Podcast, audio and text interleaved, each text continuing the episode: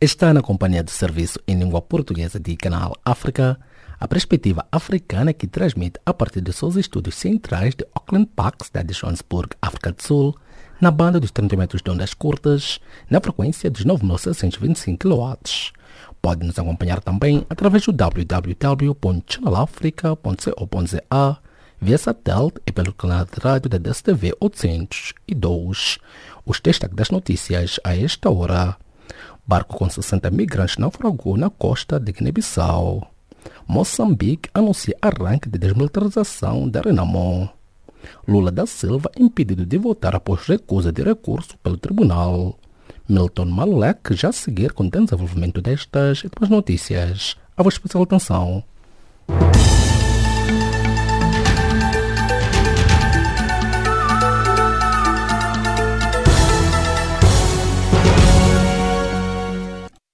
Calorosas saudações. A guarda costeira da Guiné-Bissau informou que um barco com 60 migrantes naufragou ao longo da, co da costa.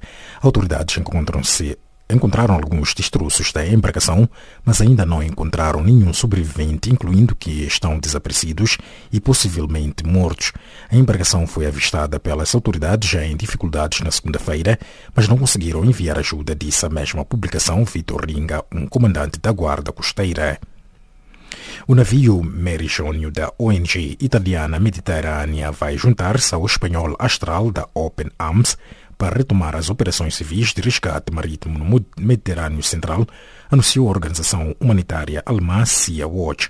Atualmente, estes são os únicos navios de resgate civil a operar naquela área ao largo da costa líbia depois de o francês Aquarius, fretado pelas organizações não governamentais SOS Mediterrâneo e Médicos Sem Fronteira, ter regressado a Marselha para obter um novo registro para o navio. Uma organização não governamental estimou esta quinta-feira em mais de mil e um número de pessoas soterradas pelos escombros e lama após o sismo que na última sexta-feira atingiu a ilha Celebes, na Indonésia. Uma semana depois do sismo, prosseguem os esforços de resgate numa altura em que, além dos mortos, se fazem contas e se preparam resposta para milhares de feridos e desalojados. O presidente de Moçambique, Filipe Nyusi, anunciou esta quinta-feira em Maputo que o processo de desmilitarização da Renamo arranca no próximo sábado com a arranca este sábado com a desmobilização e reintegração do braço armado da, do principal partido da oposição. Este anúncio é feito no Dia da Paz e da Reconciliação, que invoca a assinatura do Acordo Geral de Paz entre o governo moçambicano e a Renamo a 4 de outubro de 1992 e que encerrou 16 anos de guerra civil. Entretanto, 90 pessoas morreram e 67 ficaram feridas desde o início dos ataques protagonizados por grupos armados em aldeias da província de Cabo Delgado, a norte de Moçambique, há um ano, disse esta quinta-feira a polícia moçambicana. As ações das forças de defesa e segurança, segundo Bernardino Rafael, culminaram com a detenção de 280 pessoas suspeitas de envolvimento nos ataques, tendo destruído três acampamentos deste grupo. A Justiça brasileira negou esta quarta-feira um novo recurso do ex-presidente Lula da Silva preso por corrupção que podia que pedia exame cinzeiro para votar nas eleições do próximo domingo, informou o Tribunal Regional Eleitoral do Paraná. O Tribunal Superior Eleitoral estabelece um número mínimo de 20 eleitores para instalação de urnas nas prisões do Brasil, que no domingo realizará eleições presidenciais, legislativas e regionais. Entretanto, os principais candidatos que disputam as eleições presidenciais de domingo no Brasil são esperados esta quinta-feira no debate considerado decisivo na Rede Globo, com exceção do líder da corrida eleitoral, Jair Bolsonaro, que não deverá comparecer por recomendação médica. Segundo informações divulgadas pelo Tribunal Superior Eleitoral, 147 milhões de eleitores são aptos a votar no próximo domingo, 7 de outubro, na primeira volta das eleições presidenciais legislativas e regionais do país. O único debate público promovido com, a, com os candidatos às eleições legislativas do próximo domingo em São Tomé e Príncipe ficou esta quarta-feira reduzido à oposição dada a ausência do líder do ADI, cuja governação foi criticada por parte dos adversários. No palco do cinema Marcelo da Veiga, na capital São Tomense, havia apenas uma cadeira vazia, com papel onde se lia ADI, Ação Democrática Independente, partido no poder liderado por Patrícia Trovoada. A Arábia Saudita declarou esta quinta-feira que Jamal Khashoggi, jornalista saudito crítico saudita crítico do poder em Riad desapareceu depois de ter saído do consulado do país em Istambul. Khashoggi, que se isolou nos Estados Unidos em 2017, foi dado como desaparecido pela noiva de nacionalidade turca depois de ter entrado na terça-feira no consulado saudita em Istambul. Ponto final às notícias de política a seguir com Jacob Tivan na página do Caleidoscópio.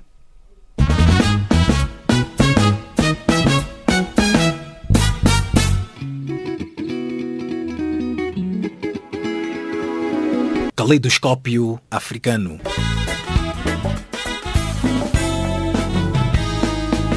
O som da África para o mundo.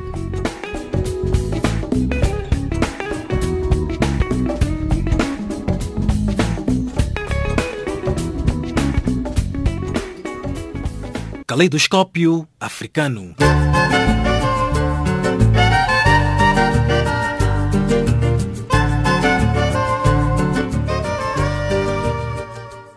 Estimado ouvinte, seja bem-vindo à página de Caleidoscópio do Serviço em Língua Portuguesa de Canal África.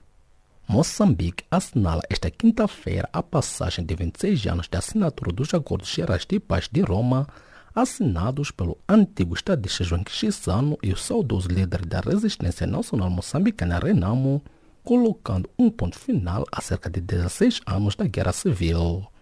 Com estes acordos, o país observou a inauguração da democracia com realização de eleições multipartidárias em 1994.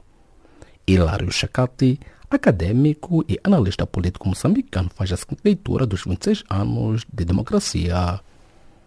São 20 e tal anos, portanto, da paz e julgo que aquilo que eram os grandes ideais, grandes expectativas foram desenhadas naquela altura ao assinar os acordos de Roma em 1992, de uma forma parcial foram alcançados. Digo parcial porque ainda há muitos pontos referentes a estes acordos de 1992 que não foram ainda, digamos, não foram alcançados e ainda, digamos, não é uma paz eh, plena, mas parcialmente porque nós conseguimos alcançar aquilo que John Galton chamou de paz negativa, que é o calar das armas. Isso já foi conseguido. Durante 20 anos ou 21 anos, Moçambique esteve numa situação de um calar de armas que deixou-nos no, no no entendimento de que estávamos numa paz que poderia caminhar para uma dimensão de uma paz duradoura. E este cenário de paz teria mudado? O que realmente aconteceu depois de se assinar o Acordo de Paz de 1992? Em 2012, vimos uma situação em que a Renamo sentiu uma espécie de exclusão do ponto de vista econômico e voltou às matas e colocando em causa esta paz negativa. É verdade que durante esses anos Moçambique foi visto como um exemplo de autossuperação. Há um livro escrito pela UEPA intitulado Por que a paz prevalece? Os moçambicanos respondem. Esta obra faz uma reflexão para tentar perceber este milagre de Moçambique, que quando calaram as armas não voltamos a ouvir nenhum tiro, nem por parte da Renamo, do movimento, portanto, armado da Renamo, nem por parte do governo, digamos, a tentar confrontar a Renamo. Isso era visto como um milagre. Moçambique foi visto a nível sistêmico como um exemplo de autossuperação no que diz respeito à capacidade de perdoarem-se mutuamente os moçambicanos. Então, de um modo geral, há um lado positivo, portanto, que esta paz negativa que é o calar das armas nos trouxe. Conseguimos realizar todos os pleitos eleitorais durante várias, digamos, vezes, desde 1994, depois tivemos eleições de 99, tivemos eleições de 2014 e agora estamos a caminhar para o próximo pleito eleitoral em 2019. A democracia é um fruto da paz.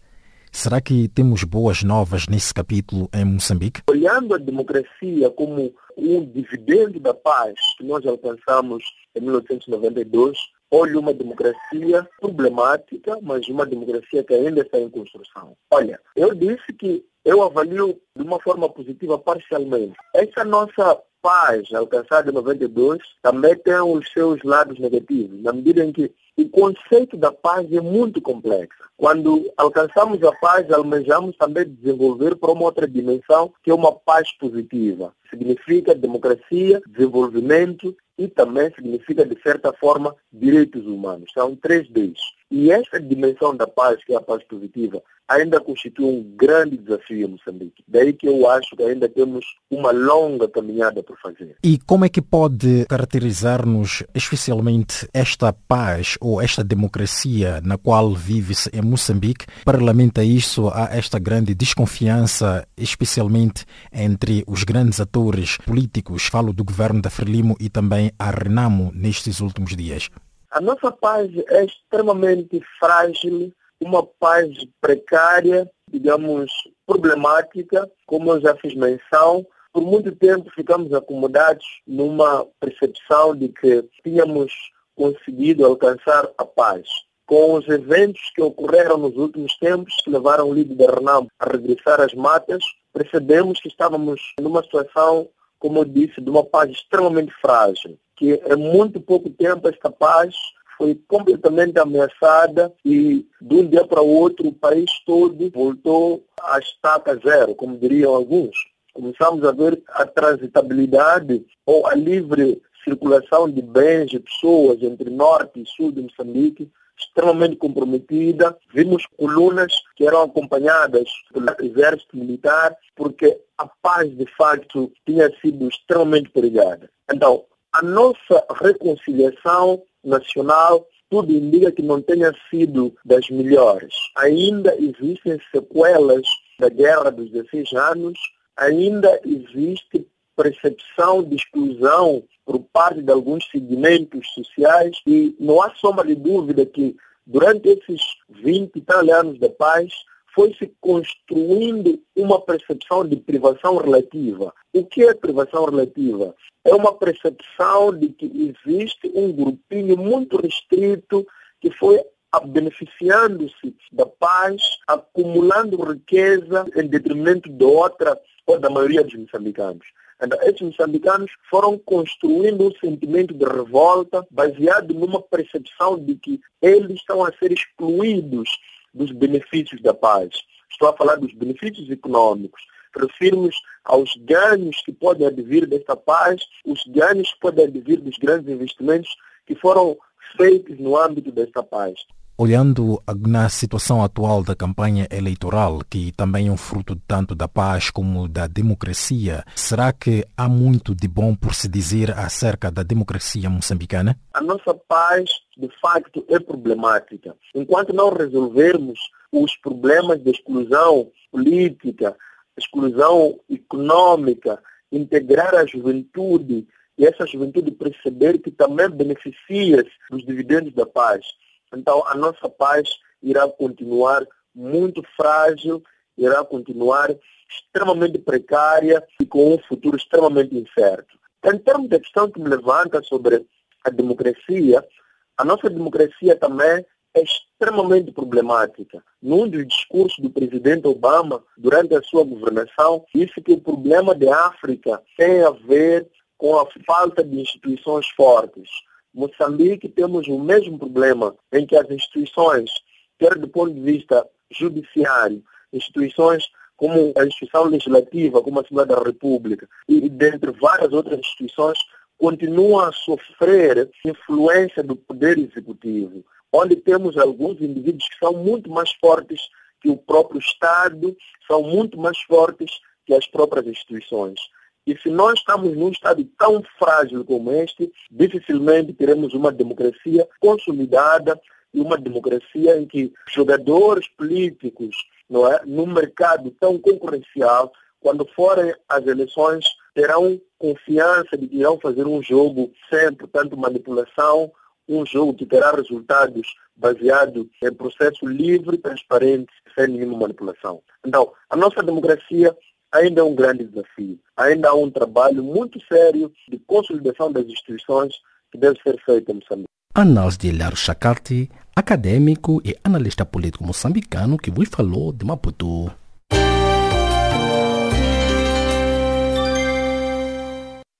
Sob fortes medidas de segurança, iniciou esta quarta-feira em Pemba o julgamento dos 189 acusados de envolvimento nos ataques armados que ocorreram em Cabo Delgado, norte de Moçambique.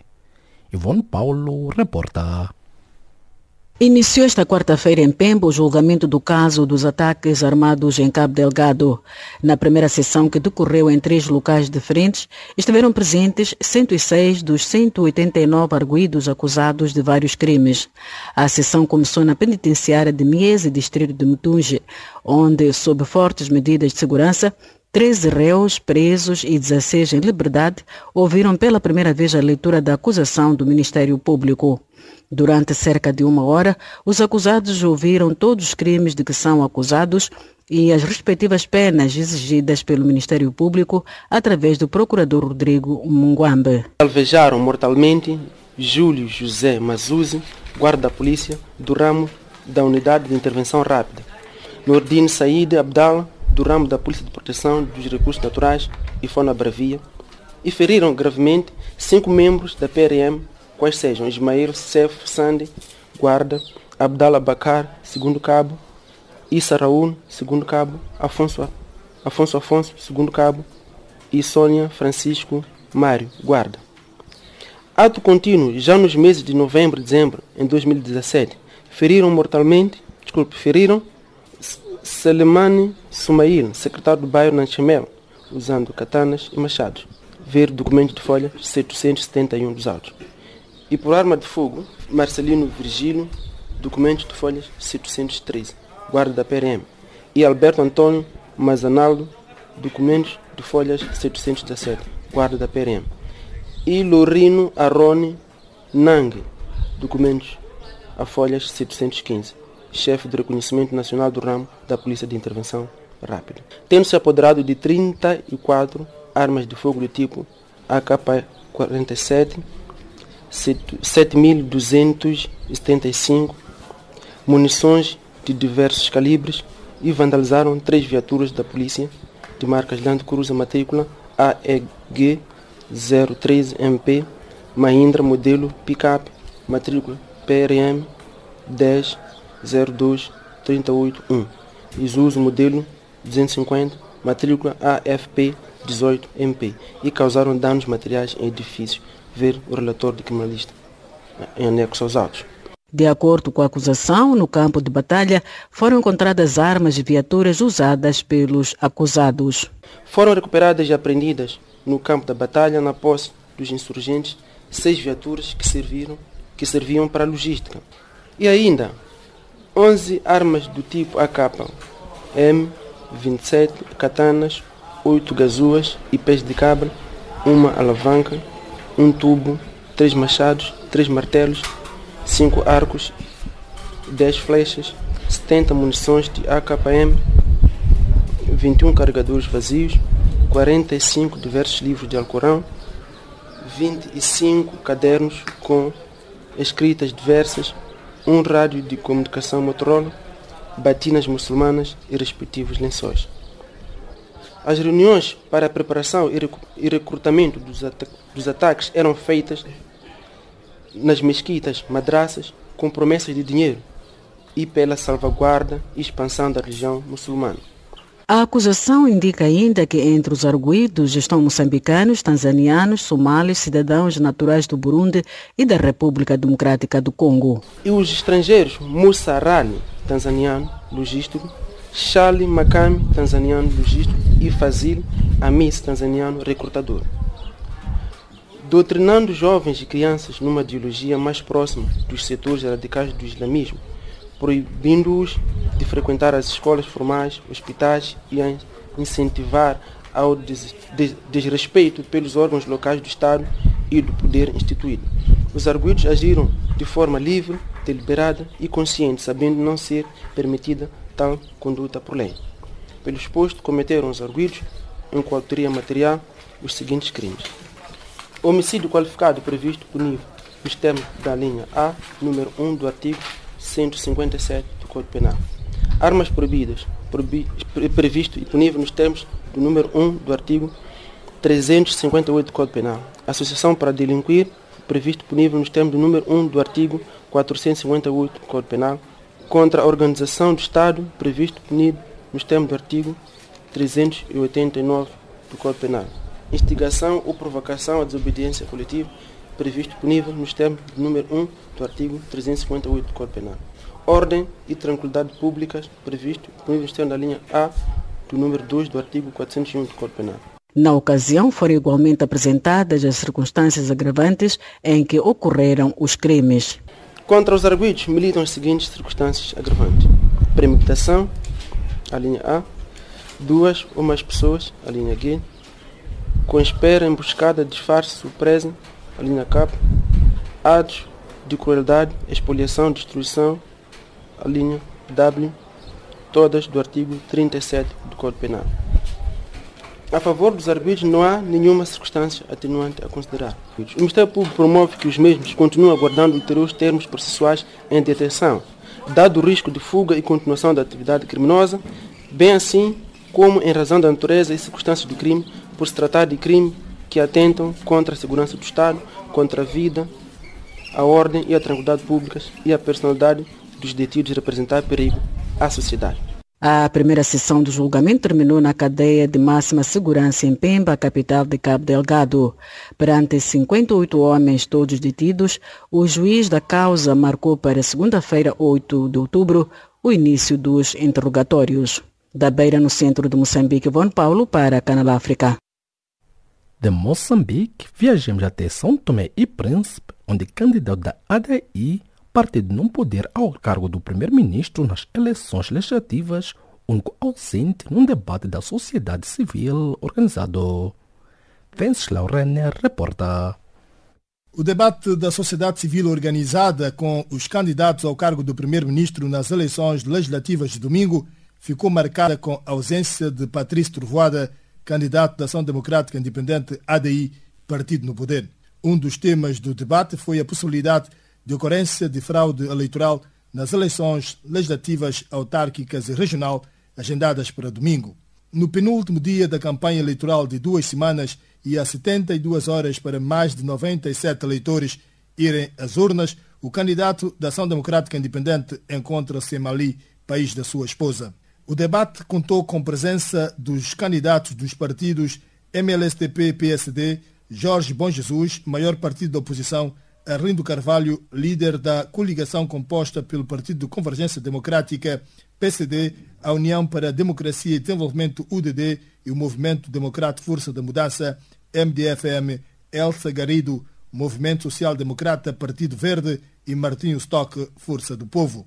Num debate de quase duas horas, os quatro candidatos apresentaram as suas propostas para as áreas como a saúde, o emprego, a educação, a administração pública ou a reforma da justiça, traçando um quadro pessimista do estado atual do país ao fim de quatro anos do governo da Ação Democrática Independente, ADI, eleita em 2014 com maioria absoluta. Elsa Garido, candidata do Partido Verde de Santo Meio Príncipe, lamentou a ausência do líder da Ação Democrática Independente ao ignorar o debate. Vemos que a sociedade civil organizada finalmente está a acordar, sentiu aquela dor de falta de debate, de falta de liberdade de expressão, tomaram a iniciativa de convidar-nos para este debate que aceitamos com muito gosto. É isto que falta ao nosso país. Pessoas capazes de aceitar o contraditório, aceitar opiniões diferentes, poder debater tranquilamente, porque finalmente nós somos um povo que sempre dialogamos e sempre conversamos sobre todos os aspectos. Portanto,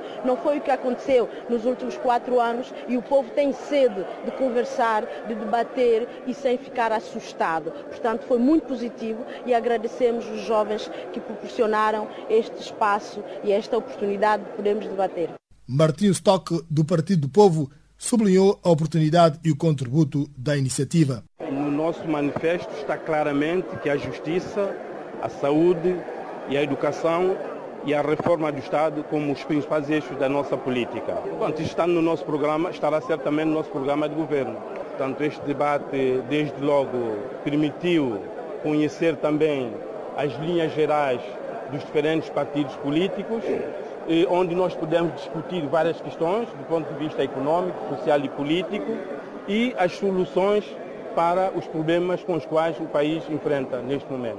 Arlindo Carvalho, candidato da coligação PCD-MDFM-UDD, disse que é preciso resgatar a democracia e voltar a ter liberdade de expressão através deste exercício, o diálogo. Não precisamos só de debates no período eleitoral, mas faltaram debates durante essa legislatura, porque o país cresce de, de troca de ideias e troca de conhecimento e troca de conhecimento se faz através da criação desses espaços.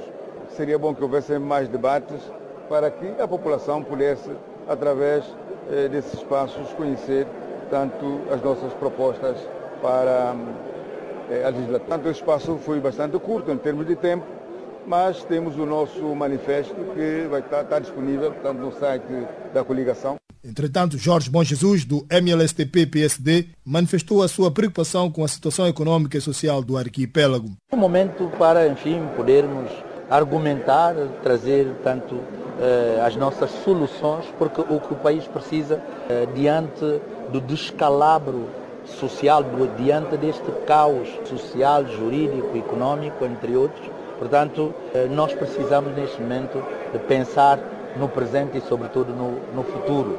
E penso fazer parte, ser um dos atores deste presente e deste futuro a partir do dia, do dia 7, portanto, à frente dos destinos deste, deste país, porque nós precisamos de facto de renascer das cinzas. E este debate permitiu, é mais um momento de aprofundamento eh, do nosso processo democrático. Uma fonte da organização confidenciou à Rádio Canal África em São Tomé e Príncipe de que a ADI não confirmou a presença, solicitando apenas qual seria o formato do debate. Venceslau Renner, Canal África, São Tomé e Príncipe.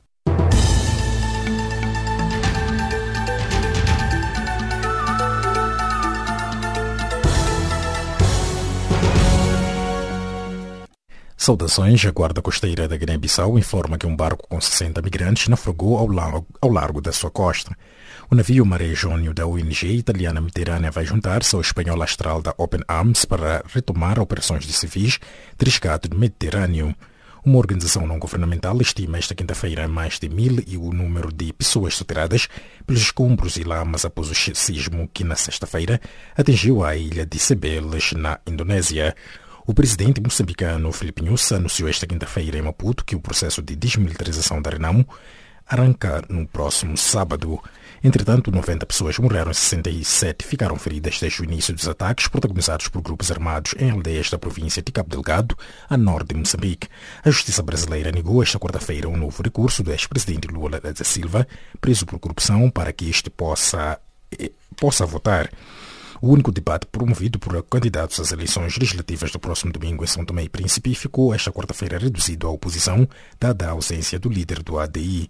E desta forma colocamos o ponto final à recapitulação das notícias de política a seguir com Jacob Tivan na continuação da página do Caleidoscópio.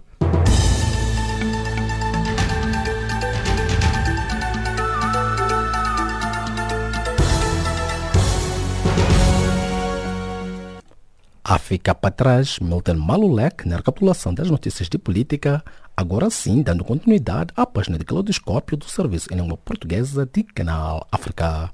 A Justiça Brasileira negou um novo recurso do ex-presidente Lula da Silva, preso por corrupção, que pedia para votar nas eleições do próximo domingo, informou o Tribunal Regional Eleitoral do Paraná. O acadêmico e comentarista político angolano Augusto Bafua teceu a seguinte análise sobre o assunto.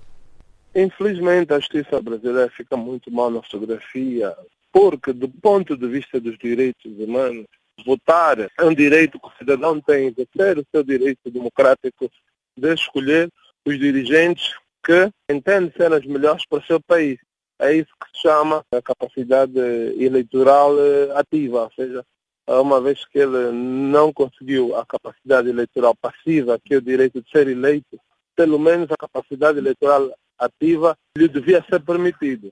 Todavia, também devemos perceber que o Lula não é um prisioneiro qualquer, o Lula é tão somente o mais popular dos brasileiros, é aquele que é o mais conhecido, é aquele que, de uma forma ou de outra, continua a ser capaz de influenciar a capacidade de voto, de, de voto do seu partido, que é o PT.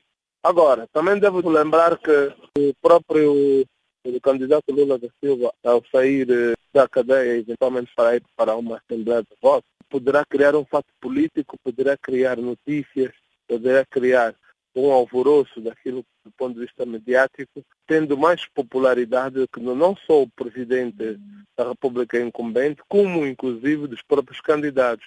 E de alguma forma entendo que a justiça brasileira acautelou isso, todavia violando um direito seu, que é a capacidade eleitoral ativa.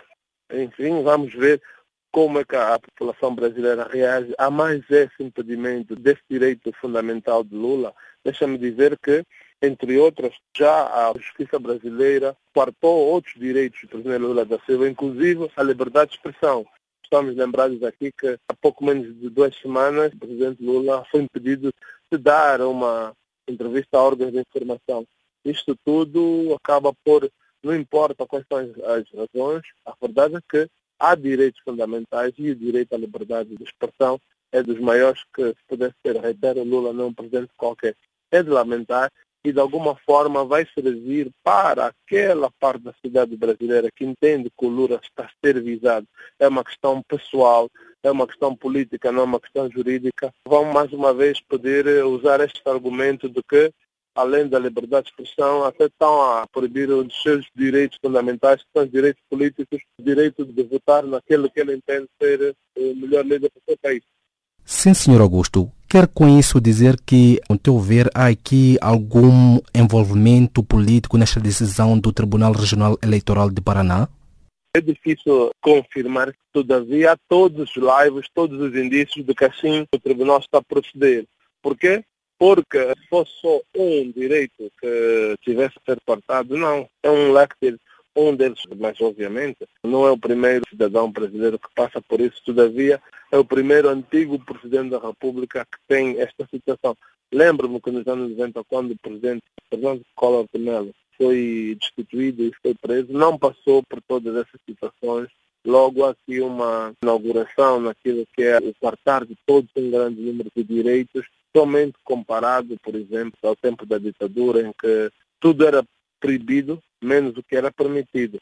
Em tempos de democracia, é o contrário, tudo é permitido, menos o que é proibido. Logo, há uma necessidade da justiça dar o maior número de direitos possíveis aos cidadãos, inclusive aos detidos, exceptuando somente aqueles que, de alguma forma, põem em risco, põem em causa a segurança nacional, põem em causa o bom andamento das instituições brasileiras, e não me parece que, nesse caso, o Lula, ao votar, possa pôr em causa. É verdade que é geral o é verdade que é, iria ser um fato político mas não iria pôr em causa as instituições, devia permitir que Lula pudesse eh, eventualmente votar. Assim, a ver vamos como é que a sociedade brasileira reage. O povo brasileiro vai próximo domingo às urnas para escolher o seu novo chefe de Estado. Perante a incerteza e o fraco desenvolvimento econômico, pois bem, na sua opinião, destes vários candidatos, quem seria a pessoa certa a conduzir o destino do povo brasileiro? A pessoa certa, do meu ponto de vista, para dirigir o Brasil é aquele que o povo brasileiro escolher. Porque, como sabe, não há candidatos perfeitos. O meu candidato é perfeito para mim, mas é imperfeito para outro. É totalmente desprezível para uma terceira pessoa. O contrário também é verdade. Aquele candidato que é desprezível para mim, enquanto cidadão, pode ser aceitável para um segundo e pode ser o herói, o perfeito para um terceiro. Logo, isto varia muito. As democracias têm dessas, por isso é que há múltiplas candidaturas, múltiplas escolhas. As democracias têm o âmbito de que se não escolhe, não existe um mau candidato.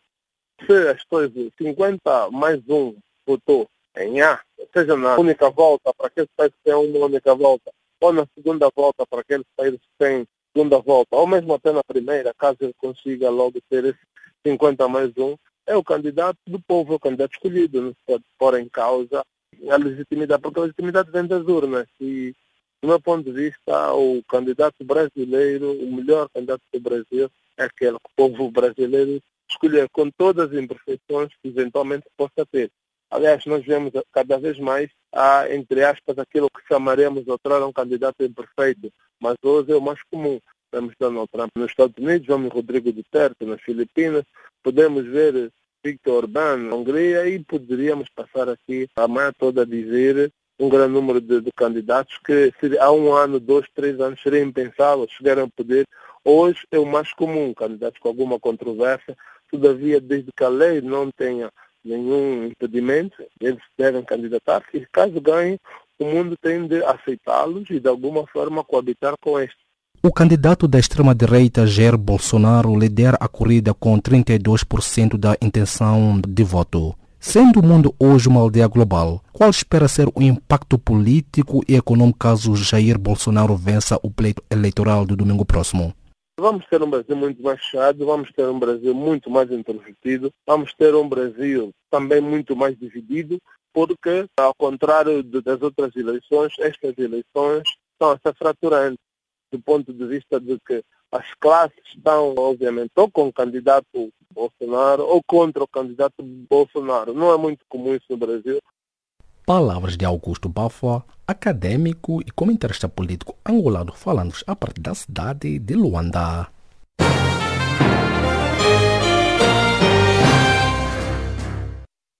Um tribunal penal especial vai julgar crimes de guerra na República Centro-Africana após anos que organizações de direitos humanos pedem uma resolução dos casos na República Centro-Africana.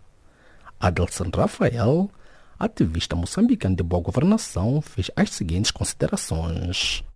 Julgo que é das melhores decisões que foram ou podiam ser tomadas, tomando em consideração que vários crimes contra a humanidade e as atrozes violações dos direitos humanos durante o conflito étnico-religioso, elas continuam impunes e a constituir incentivo para que mais deslocados e refugiados acessem Eu que a melhor decisão que poderia ser tomada agora, de modo que, em função das suas resoluções e penas, possamos ter aqui a diminuição daquilo que é os crimes têm ocorrido. O que esperar deste tribunal e também destes uh, julgamentos? Primeiro tenho que dizer que a nível da República Centro-Africana, agora há um ceticismo. E, e esse ceticismo ele vem pelo que aconteceu a nível do, do país vizinho, refiro-me à República Democrática de Congo, principalmente com o Jean-Pierre Bemba, que foi absolvido depois de uma pena de 18 anos. Por isso, julgo que a tomada de decisão da campanha de esclarecimento da população sobre os deveres do Tribunal Penal Especial, eles encontram aqui o fundamento para a criação das bases, primeiro para a apropriação do processo, porque devem ser os próprios a apropriarem-se do processo, depois para gerar credibilidade. O maior desafio que pode ocorrer agora é credibilizar uma instituição que ainda nem começou a funcionar, muito por conta, primeiro, de todo esse atraso da sua operacionalização e depois do que aconteceu nos países vizinhos. E como é que irão identificar estes criminosos? Sim, aqui é que começam os problemas. Mas não podemos esquecer que, devido ao domínio que os rebeldes tiveram, não podemos, tomando em consideração que 70% do país chegou a ser liderado pelos rebeldes, pode aqui ter o receio da intimidação que a população possa sofrer a nível, eu diria, das duas principais cidades.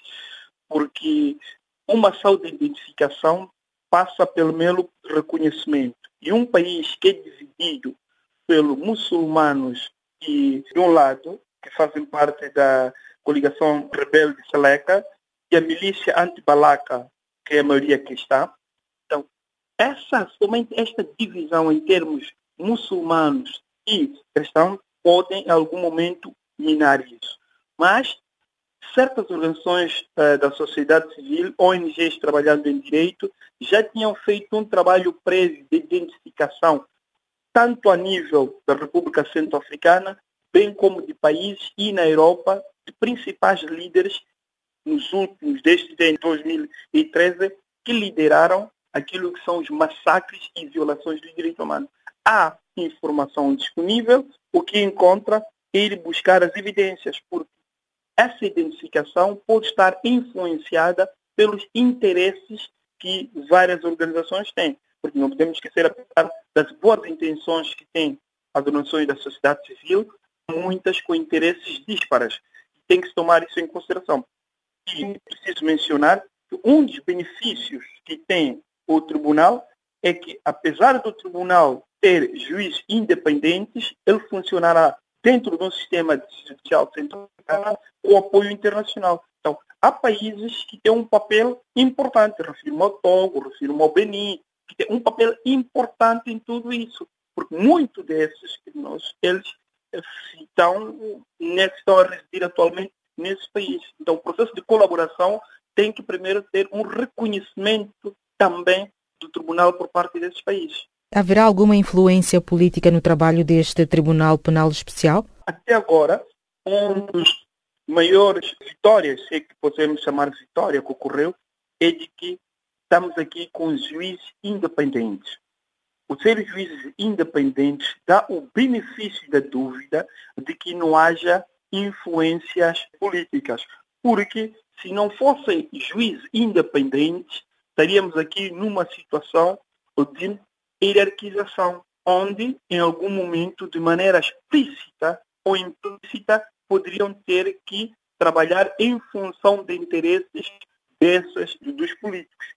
Mas aqui parte do princípio que, sendo juízes independentes, com o apoio internacional, aí também vem a importância, porque teremos também esperado ter juízes do Togo, juízes do Benin, isso vai reforçar ou dar pelo menos essa visão de um tribunal independente. Sabemos do caso deste Jean-Pierre Bemba, que teve a sua absolvição pelo Tribunal Penal Internacional. Não podemos ver também o mesmo acontecer na República Centro-Africana? É do ceticismo que eu me referia na primeira intervenção, porque é discutido pelas conversas que tenho tido com colegas e ativistas que estão trabalhando na República Centro-Africana, dizem que um dos principais constrangimentos que estão a encontrar no que diz respeito à, à campanha de esclarecimento da população é de que eh, sempre procuram saber o que, que este tribunal terá de diferente para que situações similares ao que ocorreram com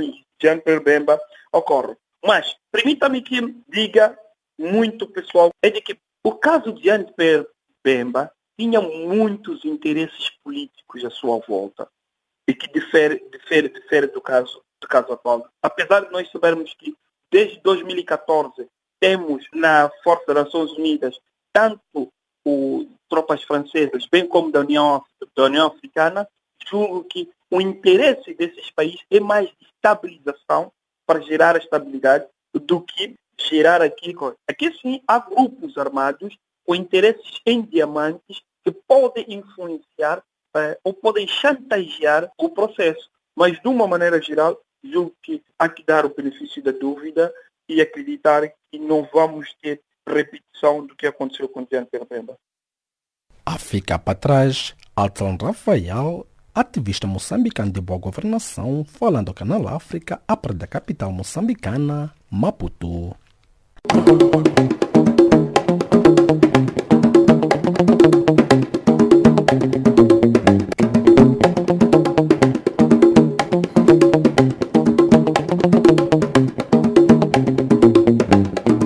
A vossa especial atenção à página de cultura do Serviço de Língua Portuguesa do Canal África. A Fundação José Saramago abre as portas para a obra do Nobel da Literatura em língua portuguesa, mas, sobretudo, permitir mergulhar na intimidade do escritor através das suas agendas e cadernos de apontamentos que revelam um homem metódico no seu cotidiano. O primeiro andar da centenária Casa dos Bicos, em Lisboa, alberga o enorme espólio literário de José Saramago, todos os livros que publicou em várias edições, incluindo o seu primeiro romance Terra do Pecado, publicado em 1947 pela Minerva, manuscritos e datiloscritos dessas obras, os livros que consultou para escrever Memorial do Convento e a bibliografia a que recorreu para construir o polêmico polêmico Evangelho segundo Jesus Cristo. A Angola marcou presença no colóquio científico internacional sobre o Reino do Congo, que decorreu de terça-feira até quarta-feira em Brazzaville, com uma exposição fotográfica que representa uma síntese das riquezas e diversidades cultural do Reino do Congo. Trata-se de uma exposição que retrata todas as dimensões culturais materiais e imateriais na sua extensão geocultural e inclusive a diáspora e organização sociopolítica e económica do Reino do Congo. Além da exposição, o historiador historiador e escritor Patrício Batsicama apresentou no painel uma comunicação sobre Bongi Amfindo, Escola de Filosofia do Velho Congo. O escritor angolano Pepe Tela considerou nesta quarta-feira que a África subsaariana, incluindo o seu país, vive um ciclo novo de maior transparência na governação. É um ciclo novo que se está a abrir em África, sem dúvida alguma. Há maior transparência na governação, maior seriedade nos negócios, luta contra a corrupção e maior liberdade e multiplicidade de imprensa, considerou o autor, falando aos jornalistas em Panafiel, na região norte de Portugal, onde está a ser homenageado no Festival Literário Escritaria, o escritor disse que a narrativa do seu último livro, Sua Excelência do Corpo Presente, não trata só de Angola. Decorreu em Gaborone, capital do Botsuana, a final do concurso Miss Elegance 2018. O evento contou com a participação de 35 países, contando com um júri internacional composto pela Miss Índia, Miss Zimbábue e especialistas da indústria de moda universal. O concurso teve como primeiro prêmio a Miss Zimbábue com 10 mil dólares americanos e um diamante. Segundo lugar, Miss Botsuana 5 mil dólares e um diamante, e a terceira classificada ficou a moçambicana Marta Francisco Matavel, com direito a 2.500 dólares e um diamante. Miss Fotogênica também foi atribuída à moçambicana Maria Ângela da Lusa, totalizando dois prémios.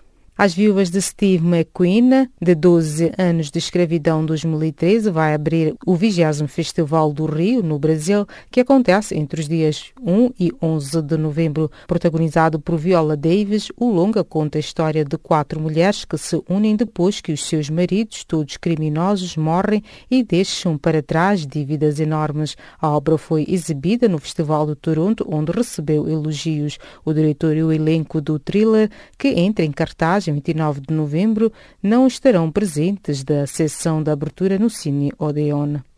A nona gala dos Cabo Verde Music Awards, CVMA, acaba de ser marcada para março do próximo ano. O certame cultural que movimenta a cidade da praia terá análise para as nomeações todas as obras lançadas entre 1 de janeiro a 31 de dezembro de 2018 em diferentes plataformas eletrónicas. Em comunicado, a direção da CVMA informa que o músico e produtor Mário Bettencourt lidera pelo segundo ano consecutivo o corpo de jurados que passa a contar com uma nova equipa de produção para aquilo que considera ser a grande festa da música cabo-verdiana decorrer na capital cabo-verdiana.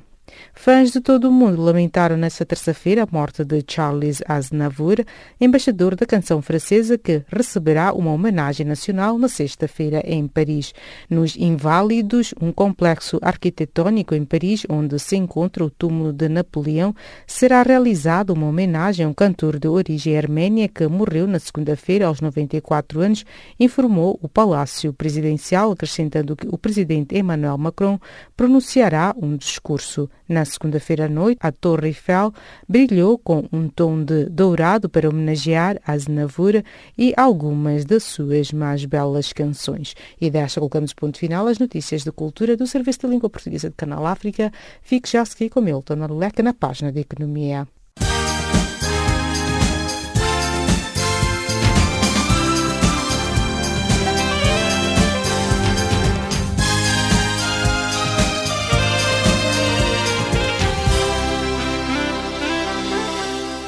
Calorosas saudações e bem-vindos à nossa página de Economia.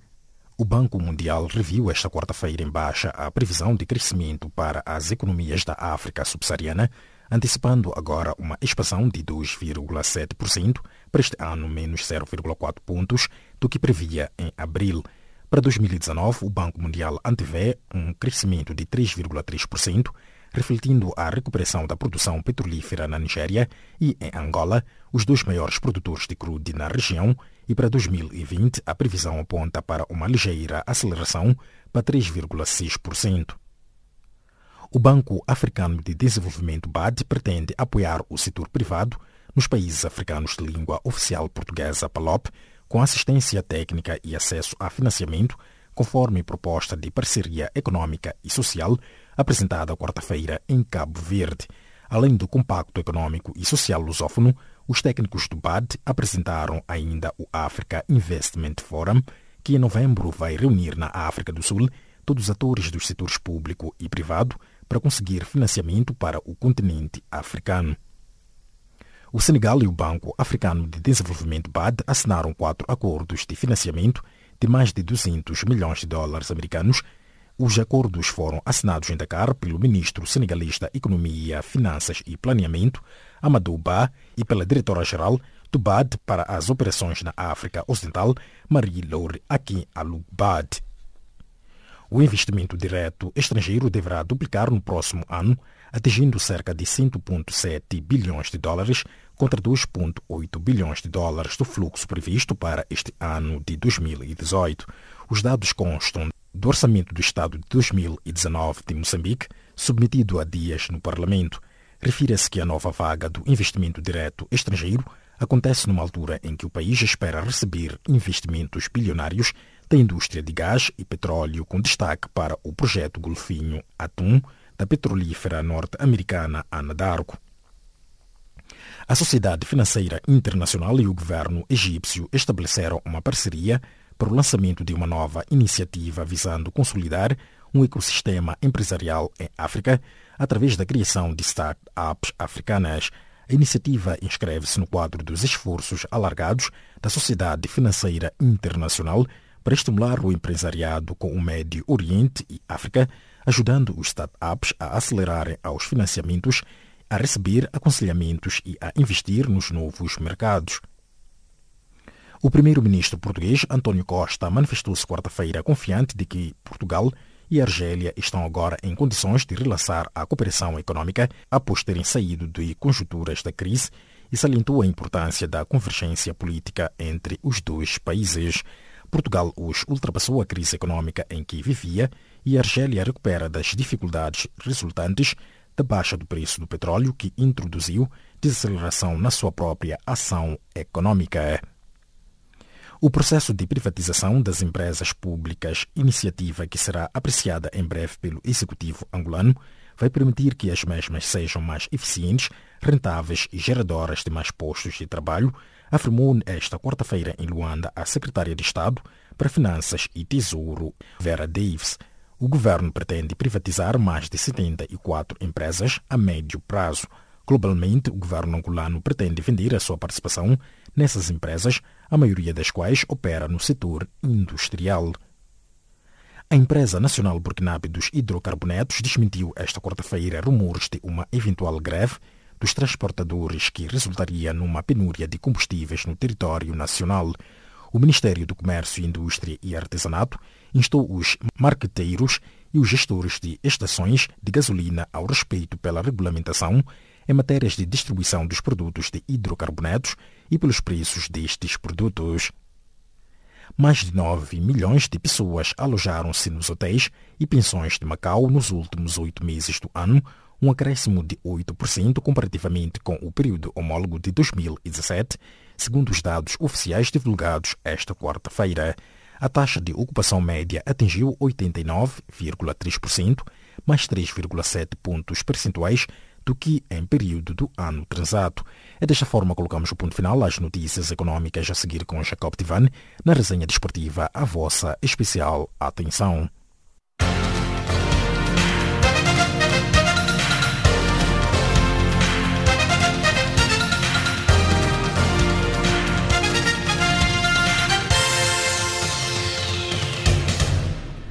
A vossa especial atenção à resenha desportiva do Serviço em Língua Portuguesa de Canal África.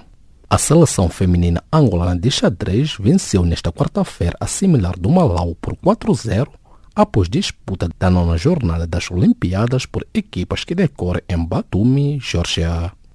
Já em masculinos, a equipa angolana empatou com Andorra para a nona ronda. Entretanto, Angola defronta na décima jornada a Costa do Marfim.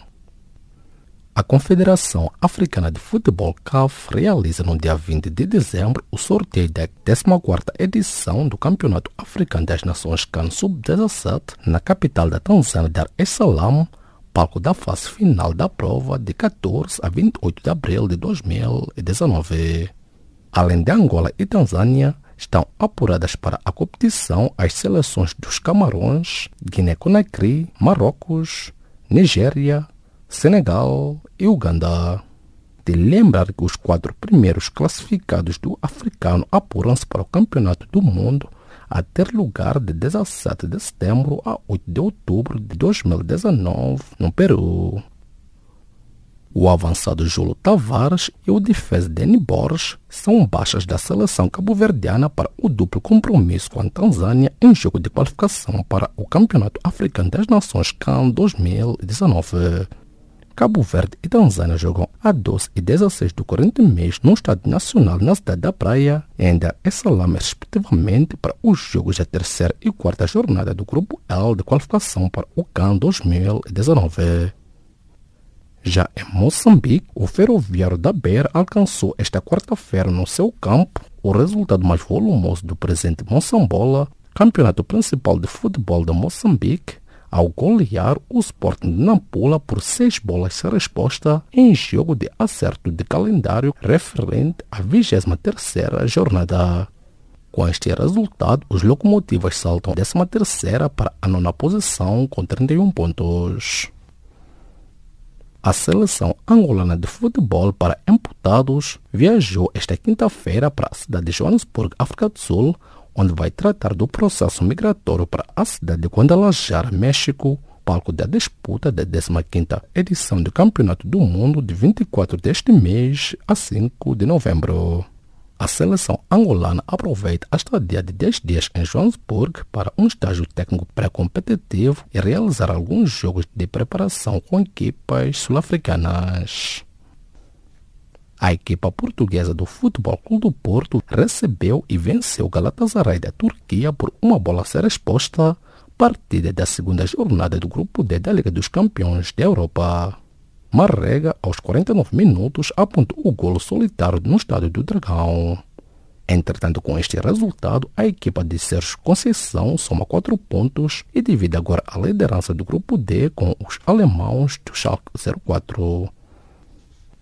A equipa espanhola do Barcelona venceu na noite desta quarta-feira a equipa inglesa Tottenham Hotspur por 4 bolas a 2, partida da segunda jornada da fase grupo da Liga dos Campeões.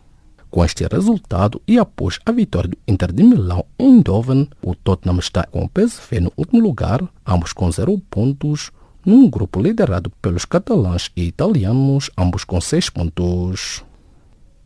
O lateral Marcelo ficou de fora da lista de convocados de Tite para os jogos amigáveis da seleção brasileira na próxima semana contra a Argentina e a Arábia Saudita. Por sua vez, a Confederação Brasileira de Futebol emitiu um comunicado oficial onde explica que a lesão do jogador foi o principal motivo que levou o jogador a não fazer parte dos convocados. Ponto final à página desportiva do Serviço em Língua Portuguesa de Canal África.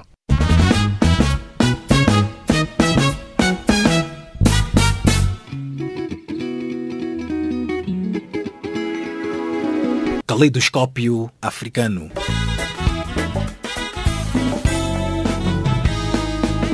O som da África para o mundo.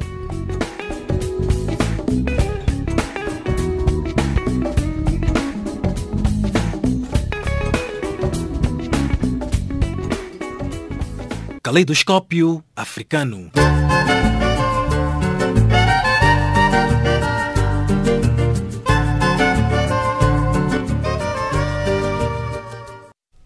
Estimado ouvinte, chegamos assim ao fim desta edição. Edição esta que ficou a cargo de Charles Kumalo, na produção e apresentação de Jacob Tivan, Milton Malulek e Maria Moção, nos cuidados técnicos de Wiseman Manela. Em nome desta vasta equipe, os nossos agradecimentos, o novo encontro foi marcado para breve. Boa noite e um bom descanso.